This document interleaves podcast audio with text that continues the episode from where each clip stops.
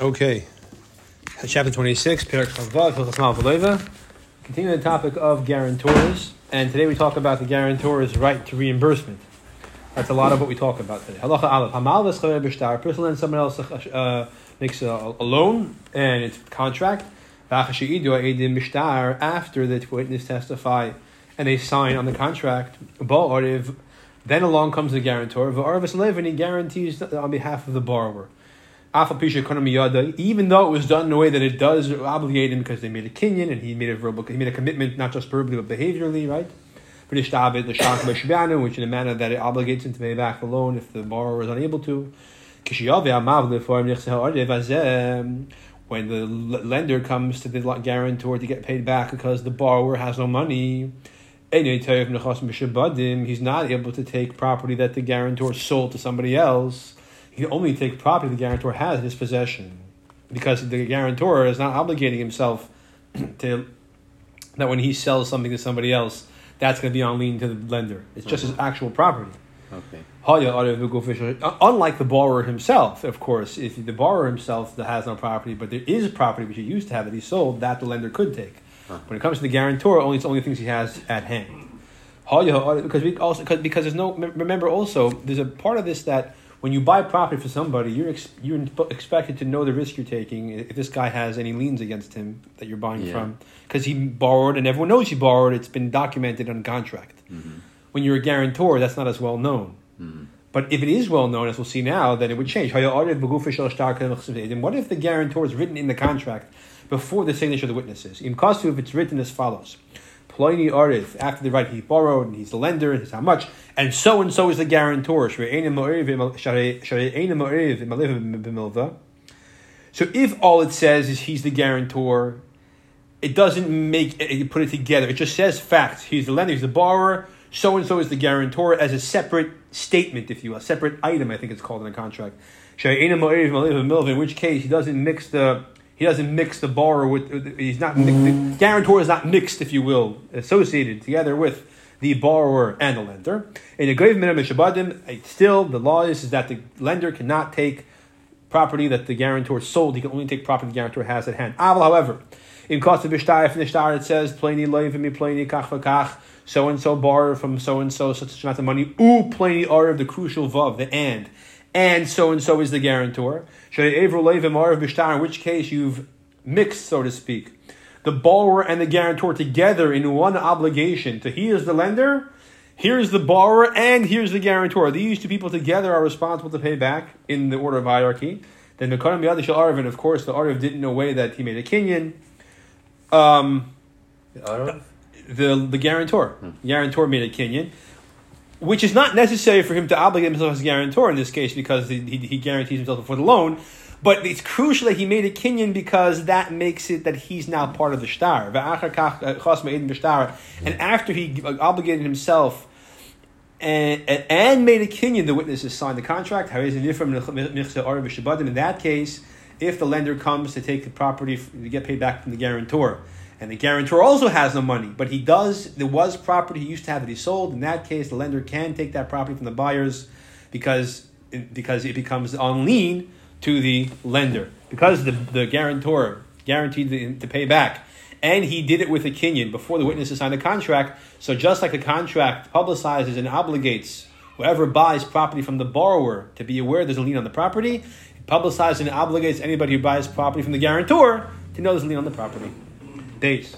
When the lender comes to the borrower and he finds he has no money, he has no property, and he's not able to demand the money from the guarantor. In other words, he comes and he has a property and, the, and he wants the money from the guarantor. He can't demand it to be paid back from the guarantor until 30 days have passed, from when the, the guarantor becomes obligated to pay. So whenever the lender takes the guarantor to Bezin and says he guaranteed the loan, and Bezin passes okay, you're the guarantor, you must pay up on behalf of the borrower. The, just like the lender gets 30 days, so does the guarantor. There's no reason why the guarantor's abilities or rights should be any less than the lender, the borrower himself. That's how the, that's how the, the price can pass. However, if of course they made some specific condition that whenever he asks him, he'll have 15 days, 45 days, whatever it is, Hakol Lefinatina, you follow the the uh, the the, the uh, conditions. Oh, it doesn't have to be 30 days. It could be No, whatever yes. amount of days. Well, if they made a specific condition that if I come to you to demand the money because the lender is unable to, borrower is unable to pay, then you promise to pay it back within 20 days. Or I promise to give you a year. Whatever it is. But if they don't stipulate a time frame, it's 30 days. Just like the lender, had, just like, just like we learned on- in Paragraph Bays, that when the Bezin says to the borrower, pay up, he has the right to say, okay, give me 30 days. Before you start selling off my property, give me 30 days to go borrow money, to go sell my property, to go sell my stocks. We give him those 30 days. So we afford the same courtesy to the guarantor. Hmm, okay. Gimel. Ma'ava shabal etzbayas haleva v'lemas in the chasim when the lender comes to be paid back from the borrower and he finds the borrower has no property and he yachal ad chaysev the borrower is not allowed. No, he doesn't find any obvious property immediately. So he wants to go do an investigation, find out is he hiding cash in his mattress, whatever. And yachal ad chaysev v'lemer, the lender, the borrower, excuse me, is not able to say to the lender. Go Get- Kablan. What is a Kablan? Kablan is a guarantor. Oh, guarantor. Okay. but the guarantor who's who's uh, committed himself to pay back, even if, if the lender choose to come chooses to come to him even before going to the borrower. Yeah, we kablan, go to the kablan. Uh, okay. It's, it's more helpful if you wait till I get to that part. That I'll, I'll Okay. usually explain these things, right? So lechetz kablan, go to the kablan. Hayesh lecha tzbeis tchila. After all, if you wanted to, you could go to the kablan first. So why are you bothering me and trying to look at my mattress if I have cash there? Go to the kablan. You could go to him first, or go to him first. Uh-huh. The borrower cannot say that. Ela tevea kal shushiratz tchila. The lender has the right to demand whoever he wants first. And therefore, it's his prerogative. The, lend- the borrower can't say, leave me alone, go to the guarantor. However, if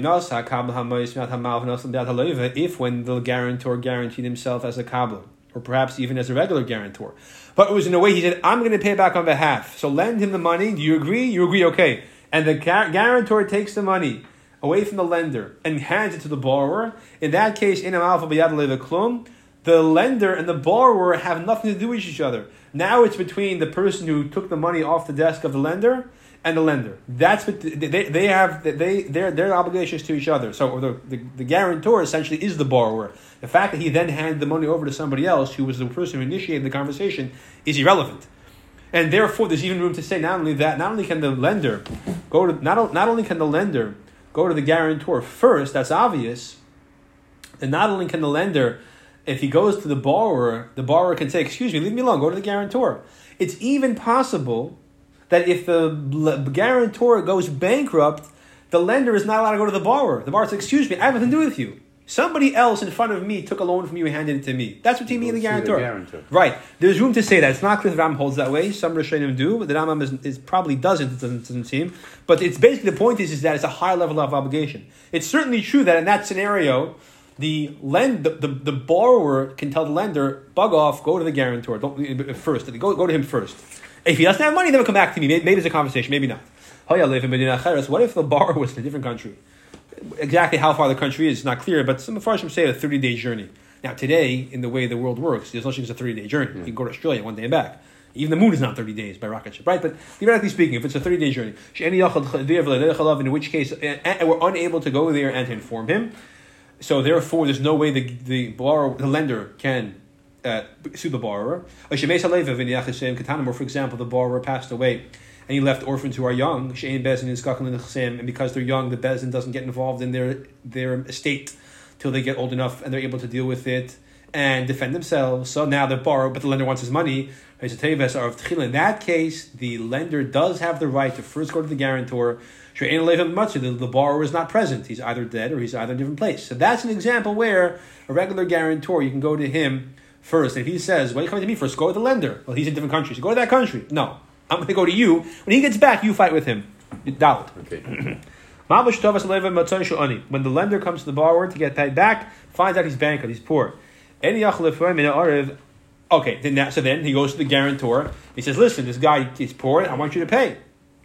And yachol the firm in arif, he doesn't have. He's not allowed to demand money from the guarantor. Ad yishav ha'leiv but the borrower, if he's present, obviously, Has to- make a, a, a shavua that he that he doesn't have any money. Why? Shema yasik and on the chasar shel arif. We're worried that the borrower and the lender are going to are going to make funny business against the guarantor. So the lender is going to pay the, the, the, the borrower back. Uh, sorry, the borrower will pay the lender back. Here's your thousand dollars. Listen, let's go to Bezdin. I'll pretend I'm poor.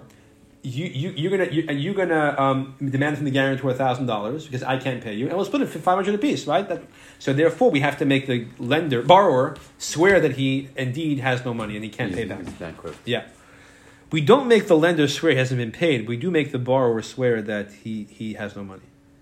Okay, someone is a guarantor for his fellow, but the loan was just a verbal loan with witnesses. There was no uh, there was no contract. And then the lender comes and he demands the money from the guarantor because the, the borrower is poor. And the oh the borrower is not just poor, excuse me, he is elsewhere. Are you Leha Arif, the lender uh, can tell the guarantor. No, the guarantor may tell the lender. Say, thank you. The guarantor tells the lender, prove to me that the borrower did not pay you back and I will pay you. In other words, if the borrower was here and he said, I've paid you already, we would trust his word. There's no contract. It's his word against his word. Yeah, but he's overseas. Therefore, if he was here, he could say that. He's not here, I'm going to suggest on his behalf that you've been paid back already. If you had a contract, the fact you're still holding it shows you have not been paid back yet. There's no contract over here. So I want you to make a shavua to me, promise me, or not shavua, prove to me that you were not paid back, and then I'll pay back on behalf of the, on behalf of the borrower. Now, how would you prove you weren't paid? He wasn't paid back. So one of the way, one of the simplest ways is if the if the lender did not pay back and therefore Bezin excommunicated him as punishment till he till he paid back, and he's still in excommunication. Well, then he hasn't paid back yet, obviously. So you can assume that when he pays back, he comes to Bezin and asks to be released. Or another another example would be, let's say, for example, the due date hasn't arrived yet. We go with the assumption that if the, the due date hasn't arrived yet, people don't pay back the loans, loans early. They pay back late, if anything, right? Different examples. All right. When, when the guarantor comes and voluntarily pays back the loan to the lender. Then he goes, he has the right to go back to the borrower and get reimbursed what he paid, what he paid on his behalf. Even if it was a verbal loan, or there was no witnesses at all, witnesses at all right? So, so uh, in the previous halacha we said he has to prove um, so so oh so was, let, let, no right. So let, let, let, let's keep it simple. Let's say that the borrower is in the, is here and the lender paid back the, the guarantor paid back the lender. Um, and it's a star perhaps, right? So the previous halacha there was no star. Let's say there's star. Point is is that there's no question he's the guarantor. There's no question that the borrower didn't pay. There's no question that so now the guarantor pays back the lender in front of witnesses, so he has proof that he laid out the money for him, he can then go back to the borrower and say, "You owe me reimbursement for the loan I paid back for you." Even if it was a case it was a, it was a, it was a milval peh, which theoretically, if the guy said I paid back already, he would be believed, but he didn't say that. He agreed and admitted that he didn't pay back. Or there was no witnesses period, right? It was completely between the borrower and the lender. The fact is, everyone agrees that he borrowed, everyone agrees he owes, and the, the guarant, when the guarantor lays out the money, he's entitled to reimbursement. When is this true? This is true when the guarantor obligated him, obligated himself, or um, when the borrower committed to pay back the guarantor, basically. But part of the deal is, is that if I'm guaranteeing a loan on your behalf, you're agreeing that if I pay on your behalf, you're going to owe me the money. That's what happened. So, so uh, the guy wanted to lay, give a lo- get, get a loan. The bank said, I don't know, maybe, maybe not. So someone else stepped in and said, I'll guarantee it. The bank said, okay, fine, and then they gave the loan. That obligates the borrower to reimburse the guarantor if he pays back. If, however, the case was that he got the loan already, and voluntarily, as can happen afterwards, the guarantor guaranteed himself. Let's say, for example, the lender was harassing the borrower, and the guarantor said, Leave him be, I'll guarantee, which is a legitimate way of being a guarantor. And the, or the borrower says, Arveni, guarantee on my behalf. But he says guarantee for me, but he basically doesn't say that, um, that I'm going to pay back on your behalf. He's, just, he's asking him to act as a guarantor. But basically, in which case the guarantor is only supposed to pay back on behalf of the borrower when the court instructs him to. Mm-hmm. Right? So uh, in that case, and the guarantor lays it out on his own vol- volunteer volition, then the borrower does not owe him anything. It's only if the bezin says it says that he should, and then he does so, that obligates the borrower to reimburse him. But if he does it voluntarily in a way that he that that, that, the, that, the, that the first of all he made himself a guarantor And no voluntarily. shtar. It could be a star. It's irrelevant. The point is, is that he was he was um, he became a guarantor voluntarily, and the borrower never made a commitment to reimburse him. And then when he chooses to pay first, then the the borrower owes him nothing. It's only if the court orders him to pay, or if he makes himself a guarantor and the borrower commits to reimburse him, or or in the event that the that that the, that the bank sues the lender borrower and the borrower declares bankruptcy and then the bank goes to the guarantor, that would also possibly obligate the borrower. But just simply if the guy walks to the bank and he says, "Hey, I guaranteed a loan on behalf of so and so. I came in some extra cash. I don't want to spend it on drinking like I normally do. Here it is." That doesn't obligate the borrower. the borrower can say, "Thank you, you paid on my behalf, but uh, thanks for the gift." That doesn't obligate anything. Similarly, if in general, no guarantor. If some, I know happen to know you owe money to somebody, I voluntarily pay back a loan on your behalf. I'm in a good mood. I have some extra money. I know he's on hard times. I'm going to pay back on his behalf. This way, when he gets better, he'll pay me back. Uh, even if it was a situation where the, there was a collateral, in which case I'm getting the collateral because I paid it back, still so I give I give the lender the money on your behalf. They give me the the, the, the expensive watch that you gave as collateral. And still the borrower is not obligated to anything. But I'm going to say one second. I'm not giving you this fancy watch that's a collateral until you pay me back, reimburse me. No, no, I have to give you the watch. But the guy who paid it back on behalf of the borrower lost his money. Why? After all, what can the borrower say? Seemingly, he saved the money. So the Rambam says, theoretically speaking, maybe the borrower would be able to sweet talk his way out of the loan. And he could say, therefore, I, I, I wouldn't have had to pay it, so you didn't save me anything. Uh, so, yeah, if however the bar if the if the borrower dies. Okay, now new case. If the borrower dies, so the the guarantor goes and pays back the debt before they inform the heirs, right? If we can be confident that the borrower did not pay back, and here he points out there has to be bechor with a star. That's important for some reason. Mm-hmm. Um, before he died, how would we know that? On his deathbed, he confessed to owing the money still to this person specifically. Or, for example, we excommunicated him for not being willing to pay back, and he died in excommunication. Or, for example, the due date of the loan didn't arrive yet. In all these cases, we can be confident that the borrower did not pay back, and he paid back on behalf of the borrower or behalf of his heirs, rather in this case, is his Yoshim. In this case, he does have a right to get reimbursed from the heirs. The heirs have to pay. Right. Now, why can't the heirs say, well, we would have sweet talked our way out of the loan, right? We what? We would have, we would have just like the guy himself, if he was alive, could say, well, I would have, I would have convinced the lender to ju- just to forgive me the debt. So I'm not paying you back. I would have, I would have, I was going to convince not to, not not to force me to pay. In the previous case, we said that. We don't say that regarding his kids, though. And the reason for that is. I'm not sure. This is definitely true if the kids are, are, are minors. If they're adults, it's not clear if we say this. Though. There's a, the note 29 just. I see that, yeah. That's, that points out that the question is it's not sure, it's not clear if this applies if they're adults. It may only be true if they are minors. Because if they're minors, they can't sweet talk anything, right? but if they're adults, maybe they could. So that's why maybe it's a doubt. Okay. What if the lender was a guy? The Ein Yershim Chaim Lasham, the the the don't have to pay. Why not? Shema Aviyah Nasan the other Orev Kochev Shalilov. It's entirely possible, plausible, that the father gave the guarantor the money that he owed the lender. Why would he do that? By the goyim, would they go first to the guarantor? That's why this guarantor, on his good own uh, uh, instincts, decided to be a nice guy and pay on behalf of these orphans. Yeah, sure, because the father gave him the money to pay back on his on his behalf. That's how that works. Because he knows the guy is going to go to the guarantor first.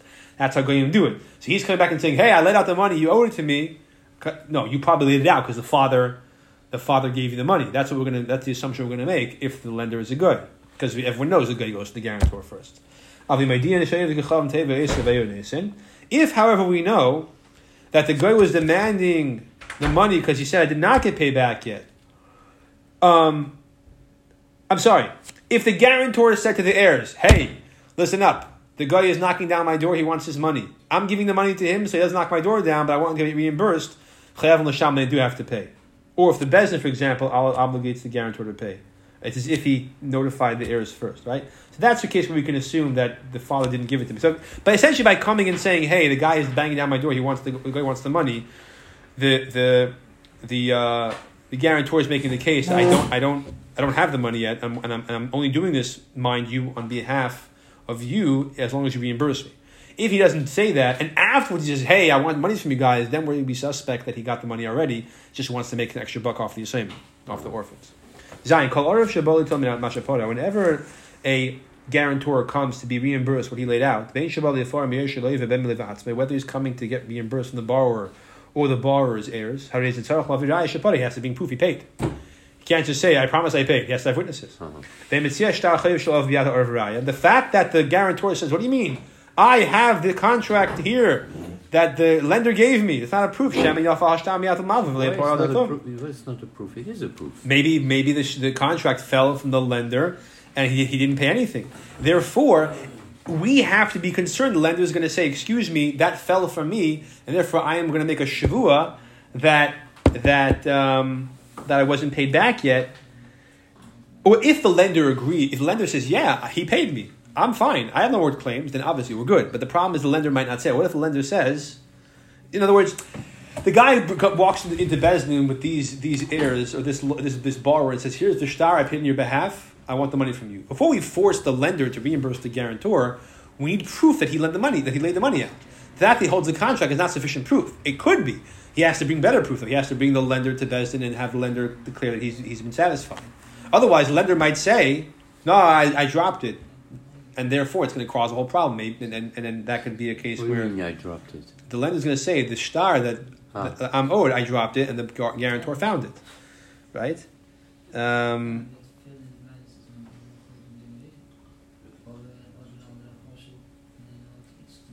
yeah. Okay. Ches. What do you mean fell from the lender? The lender has the star, Yeah. but he dropped it. He was walking down the street, fell out of his pocket. Guarantor found it. So he lost. Oh, the guarantor found guarantor found it. Maybe the guarantor found it. He walks to the best and says, "I paid on your behalf. Give me the give me reimburse me ten thousand dollars." Who says you paid on our behalf? We- We're not giving you ten thousand dollars, and tomorrow the bank's going to come demanding money from us. Prove that you paid back the loan. Where's the receipt? I don't have a receipt, but here I have the contract. That's not good enough. Maybe it fell from the banker's pocket, and then and, and, and, and we're going to give you ten thousand dollars. Tomorrow he's going to come demanding the money. We're going to say we paid you, and we're going to bring proof that you had the star in your hand. The bank is going to say no, we dropped it, and then maybe Bez, and then the bank could uh, make a shvu that in fact that they did drop it, or you know, there's, there's, it's uh, basically the point is is that the contract in the hands of the guarantor is not the same as the hands of the borrower. When the lender gives it to the ba- gives the contract back to the borrower, that's the proof that he paid. Comes to the guarantor, not necessarily. That's that's the point. Okay. Now, from the Gemara, it, it seems to be a little, a little interesting that it would be a good raya. And the, the some Mepharshim seem to have a problem with this Rambam, but in any event, the chaver person tells his fellow, or aftali, you pay back on my behalf. So you mean in the Gemara it, it says differently? Look at note thirty six. It seems that it may be that it's it's implied somewhat, maybe somewhat different. But uh, I just I just wanted to observe that. But okay, all right. Now, um, the the borrower is bankrupt, and the borrower says to the lender, to the guarantor, uh, the bank is banging down my door. Pay back on beh- on my behalf, like you promised. And the guarantor says, I don't know what you're talking about. The guy says to his fellow, You've guaranteed on my behalf. And the guarantor says, "Lo yarafta, never, never, never happened. I'm not a guarantor. Or the guarantor says to the borrower, You gave me permission to guarantee on your behalf and to pay on your behalf. Now I want you to reimburse me. The lender said, the borrower says, that you became a guarantor on your own voluntarily. And, I don't owe you anything. Or lawyer after cloud, or the whole thing's above my You never guaranteed on my behalf. You paid the loan voluntarily. I don't owe you anything. Or Shamar, the guarantor says. I paid back the loan, and you were there, so you to reimburse me. But the borrower says, "Lay Parati, you didn't pay. I never saw, I never saw that." Or Shamar tells him, "Came Parati, yeah, sure you paid back. I already paid. I already reimbursed you." Or Shamar, the borrower, the lender says, "Or after the Masayim." The uh, the lender says to the guarantor, "You guaranteed two hundred dollars of this million dollar loan. So he guy's bankrupt. Pay two hundred dollars at least. However, he says lo yafti elamana. He says I didn't guarantee two hundred. I only guaranteed one hundred. So I'm, I'll, I'll give you one hundred. I'll give you two hundred. But that's a partial admission. In all these cases, when it's his word against his word, there's no contracts, there's no edim. Whoever seeks to extract money from the other person, the burden of proof is upon him. Or if there's no proof, then the, the defendant can deny it with an oath. The person being sued has the right to take a shvua to deny. If it's in a case where he's making a total denial, like the bank, like the lender says, uh, most of these cases are a total denial, but a shvua has in a case where the lender says you're a guarantor for two hundred dollars, and he says no, I'm only guaranteed for one hundred dollars. So they're fighting about the seven hundred. That's called that's called a partial admission. So Kishar called Tanis a moment he makes a biblical oath, a Shavuos as it would be in any regular case of partial admission. Shvua chesed. Shavuos Hesed is a shvua. It's a, the word Hesed, I forgot exactly the, the etymology, but it means basically a, a, a rabbinic oath, a Shavua Rabbanon of complete denial. So, oh, complete denial. Right. Or, as opposed to the biblical oath of Shavuos which is a partial denial, a partial admission. Test Eved Ishalov, when a Eved slave, an Eved Kanani that is, who has no personal assets, or Isha, or Ish, Ish, a woman, a married woman who uh, theoretically has no personal assets, or even if she does have, uh, uh that they borrowed, or they acted as a guarantor on behalf of someone else.